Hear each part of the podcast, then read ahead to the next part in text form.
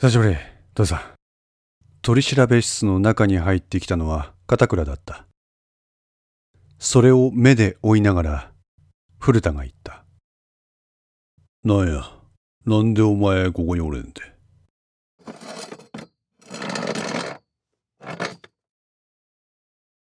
いろいろあってな。古田は舌打ちして片倉から目をそらした。なんげ？お前もあれか？え？あれって？おめえもわしのこと厄介払いしとるんか？片倉は呆れ顔を見せた。ああ、厄介や。あ？厄介やわいや。あんなすぐ一歩歩いたら、さっきのこと忘れとるんやしな。おいおめえ人のことボケ老人呼ばわりしやがって。父さん、俺だって受け入れるがに苦労しとるんふざけんなや腐ったれが待て待て古田は立ち上がり、部屋から出ようとする。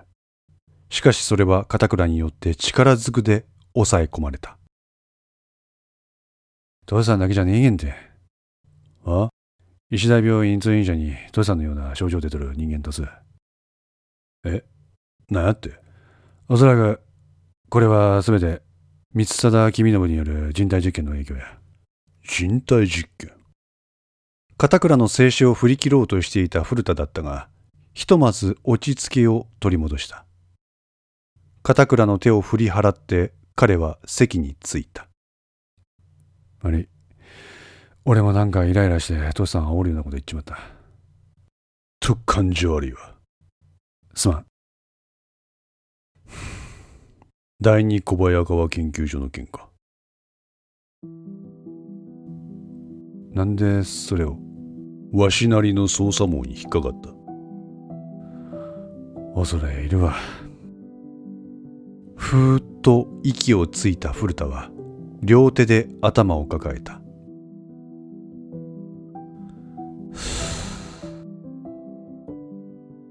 なんでわしが。わからん。けど、三貞が自分のところの患者を利用して、鍋島能力の実験をしとったのは明らかや。いや、待てま。わし、三貞に見てもらったことなんかねえぞ。そもそもあいつ、心療内科とか脳神経の方やろいや。でも、現にその症状出る。原因はひとまず置いとかんげ。とにかく、トシさんには認知症状が出とる。こいつは、トシさんと絡んだ連中がみんな口を揃えて言ってるところから、明らかや。古田はうなだれた。トシさん、俺はトシさん責めとるわけじゃねえんやって。ファクトを抑えてからトシさんと一緒に動こうとしとるんや。そこんところだけは信じてくれま。一緒に動く？うん。トシさんの長年の勘が必要や。暇出したくせに？そうや。虫のいい話やな。おい、虫のいい話や。断ると言ったら。その時はこの国が破滅への一歩を踏み出すことになる。は校長じゃない。明日、金沢駅でテロが計画されている。それは、アサトによるものだけではなく、ヤドルチェンコとウ・ダバが絡んだ大規模なものになるはずだ。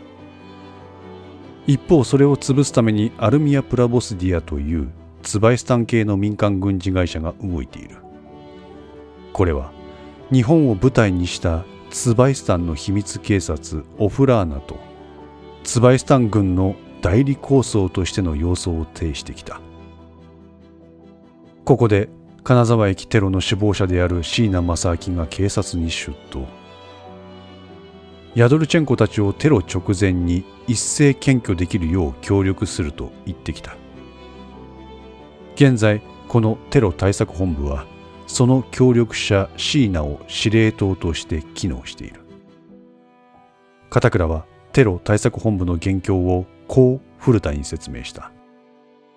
オフルアナはうちら公安特化アルミア・ブラボスディアは自衛隊。って風に線引きをして相互不干渉で行くって話やったんやけど今ほどのほらあれ。アパートにおるはずのそいつらがおらんくなっとったやつか。そうそれ。トシさんがあそこで動かんかったら今も自衛隊は空っぽのあそこを監視しとるところやった。結構な人員割いてな。そりゃたまたまや。たまたまでもいいわトシさんの動きがきっかけになったのは確か。で自衛隊と公安特化は縦割りじゃなくて連携していこうってなった。んでどっちが温度取るん？基本の動きは今まで通りお互いの持っとる情報を共有する感じや。ただ実力行使に関してはうちらは専門外。あくまでもうちらはテロを未然に防ぐとか関係者の一斉検挙に力を注ぐ。いざの時は自衛隊が出る。そう。そうなったら俺らは解散。てかその後はどうなるか全く想像できん。なんせこの国始まって以来の事態になるからな。事態はそこまで切迫していたのか。事の次第を把握した古田は諦めた様子で片倉への協力を了承した。その椎名はもちろんわしらの範疇で食い止める算段なのな。自衛隊の方の手は煩わせんげんろうな。そうあってほしい。そうあってほしい。うん信用がおけんがか。おけるわけねえやろ。ついさっきまでテロの指揮と取ったやつやぞ。普通の感覚ならそんなもん徴用せんわい。じゃあなんでそんな輩を？理事官の判断や。同盟理事官か。うんでも理事官のお考えも納得できる。うちらに打てる有力な手はない。親からあえて毒を飲んだ。わしはその椎名と会うことできるんか？できん。椎名は隔離した。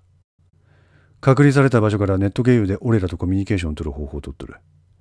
直接あいつと会えるのは理事官と俺。そして岡田。この3名以外にはあいつの身の回りを世話をする人間一人や。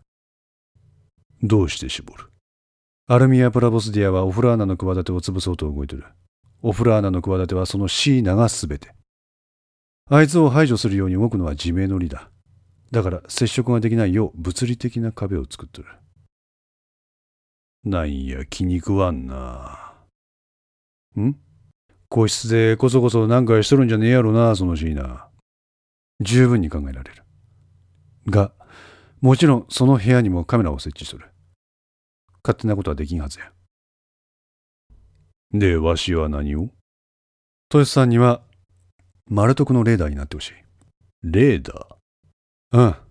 今のアパートの突入みたいに長年の勘で敵方の情勢を補足し逮捕でもテロの直前まで相手引き継げるんやろやいきなり敵の方がわーって出てきてもらってもこちらとしては対応できん事前にどういう連中がどういう風に動いとるかをある程度把握しとらんと準備っちゅうもんがあるやろ。わし一人でこんなもんできんわやん強力な協力者を用意した。誰や？人友会。神谷か。ああ。人友会には浅戸を拉致することとアルミア・プラボスディアへの備えを指示してやる。え？確かに自衛隊は不測の事態への備えしかしこちらも明日のテロまで指くわえて待ってるわけにはいかん。しかるべき時に浅戸は拉致する。んで自衛隊が動く前にアルミア・プラボスディアの妨害をする。それ自衛隊知っとるんか？知るわけねえやろ。そいつはまずいやろ。確かにまずい。でもこれぐらいのでウッドカンダは本当のいざという時に公安特化は無能のそしりを受けることになる。なるほど椎名正明を信頼できんがゆえに打つ極秘の策ってことか。ごめんさすわかった。わしは神谷のところと合流する。いや父さんはもう一人の協力者と合流してほしい。もう一人？誰や相馬や。相馬。ああ相馬にはトシさんと同じような任務を与えとる。トシさんは相馬と一緒に自分らなりの判断でテロ防止に全てを注いでほしい。分かった。相馬は俺らと別で独自に自衛隊との連携を取り始めた。このテロ隊は一応こんだけの所帯や。意思決定とか実行の面で多少の時間的ラグが出る可能性が高い。いざという時は現場判断で何でもやってくれ。思い切った指示やな。何でもかんでも自分で制御できん。これもそれだけ切羽詰まっとると理解してもらえれば要は好きにやれちゅうことやな。そういうこと。ようやく片倉は笑みを浮かべた。しかし父さん今のところあんたとこうやって話しとっても認知症的な感じはみじんにもねえんやけど。ん何？片倉。わしやって自分の様子おかしいって知っとるんやって。え？んでその症状出る時もあれば出ん時もあるのもなんとなくわかる。いつも通り記憶を引き出せる時もあればそれがさっぱりな時もある。それには大体頭痛が絡んどる。頭痛？ああ。多分こいつがその鍋島能力の影響年ろうな。こんな頭痛今まで全くなかった。頭痛か。実はこの認知症のことで気になることあっていいや。なんや雨宮紀之おったやろ。ああ。あいつわしと会った時にそれっぽい症状を見せとった。えそれ俺聞いたけ？わしもお前に言ったかどうかわからん。まあこの頭やしな。片倉は苦笑いした。冗談は置いとくとして雨宮の記憶から蘇我のことがすっぽり消えとったんや。記憶にございません的なあれじゃなくて。ああれは完全に記憶から消えた感じだった。でこれを似たようなもんをわしは立て続けに目撃する。なんや？ちぐさ。ちぐさ？あれが父さんの目の前で車にひかれた医学生。あいつ。自分の名前忘れとった。自分の名前。ああ。あいつの名前はちぐさけんやそれが自分の名前をちぐされんとかって言うんやぞ。え？なんで？わからん。わからんがやで。とにかくその時のちぐさも天宮同様なんか演技しとる感じじゃなくって完全にそう思い込んでる的な感じだったんや。んでこの二人がわしに同じ問いかけをする。なんやて言うんや。あんた認知症の疑いがありますねって。ああ。女もわしからしたらあんたらの方が認知症やろって感じだったんや。ほしたら本当にわしは認知症状が出とったってオチ笑えんな。あ 笑えん。その話なんかつながってそうやな。三貞の人体実験だ何がつながっとるって。いや三貞の人体実験がその雨宮とか千草にもされとったってこと。人体実験？片倉。お前何妙なこと言っとるんて。お前頭大丈夫か？ん？あたあたたたたたたたたたた古田はこめかみあたりを指で押さえて机の上に突っ伏し出した。ああおい大丈夫か父さん？しっかりしろ。父さん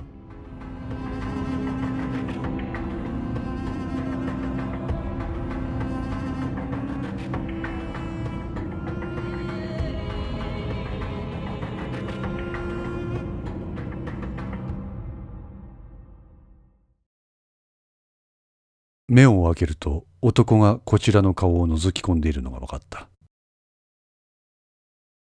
マサさんか。自分のことが分かるようで何よりです。身を起こそうとするも頭痛が走ったため古田はそのまま横になった。ゆっくりしとってくださいな。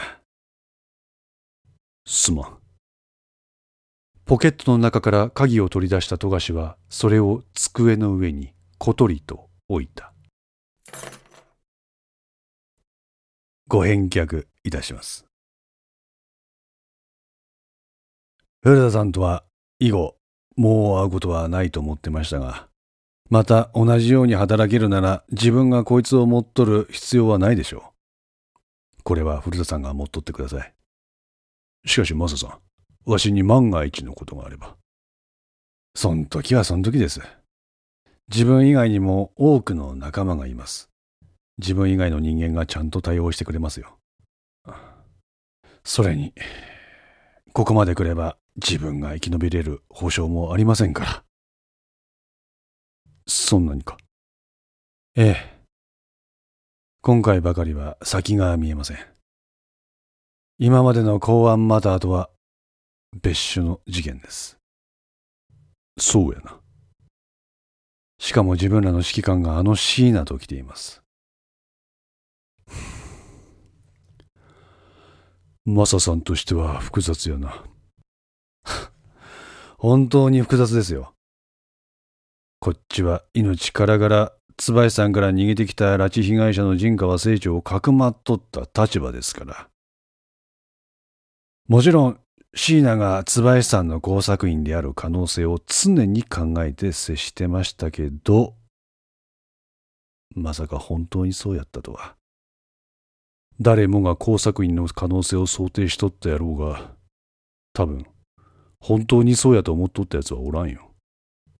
あんたがそうやったんや。悔しい。わしも悔しい。しかも、あいつの言う通りに、札は振り回されとる。ああ、でも、それしか方法が今のところないのも事実。だから悔しいんです。富樫は椎名の身の回りを洗うために彼が所持していた携帯電話とパソコンの中身を調べていた。結果、彼が編集していたと思われる動画データとテロの関係者と連絡を取るために使用されたと思われるアプリの痕跡を発見した。動画データはチャンネルフリーダムで配信予定のもの3部作。アプリの方は復元を試みるも何らかの要因でそれは不可能であった。シーナの動画がっつり入ってましたよ。サブリミナル。おうか。まあ、こいつが仕上げあったんでしょうね。こいつ流して不特定多数のトリガーを引く。すると方々でぶっ壊せっちゅう指示に沿った何らかの破壊行動が起こる。あと一歩のところやったってところか。はい。古田は天を仰ぐ。そこが合点いかんとこなんですよ。というと。だってあとは仕上げってとこまで行ってたんですよ。日本に来て5年か6年。この日のために椎名はわしの目をかいくぐって準備してきたんです。それが直前になって両親の呵責に耐えかねての出頭です。おかしいでしょう。あからさまに嘘。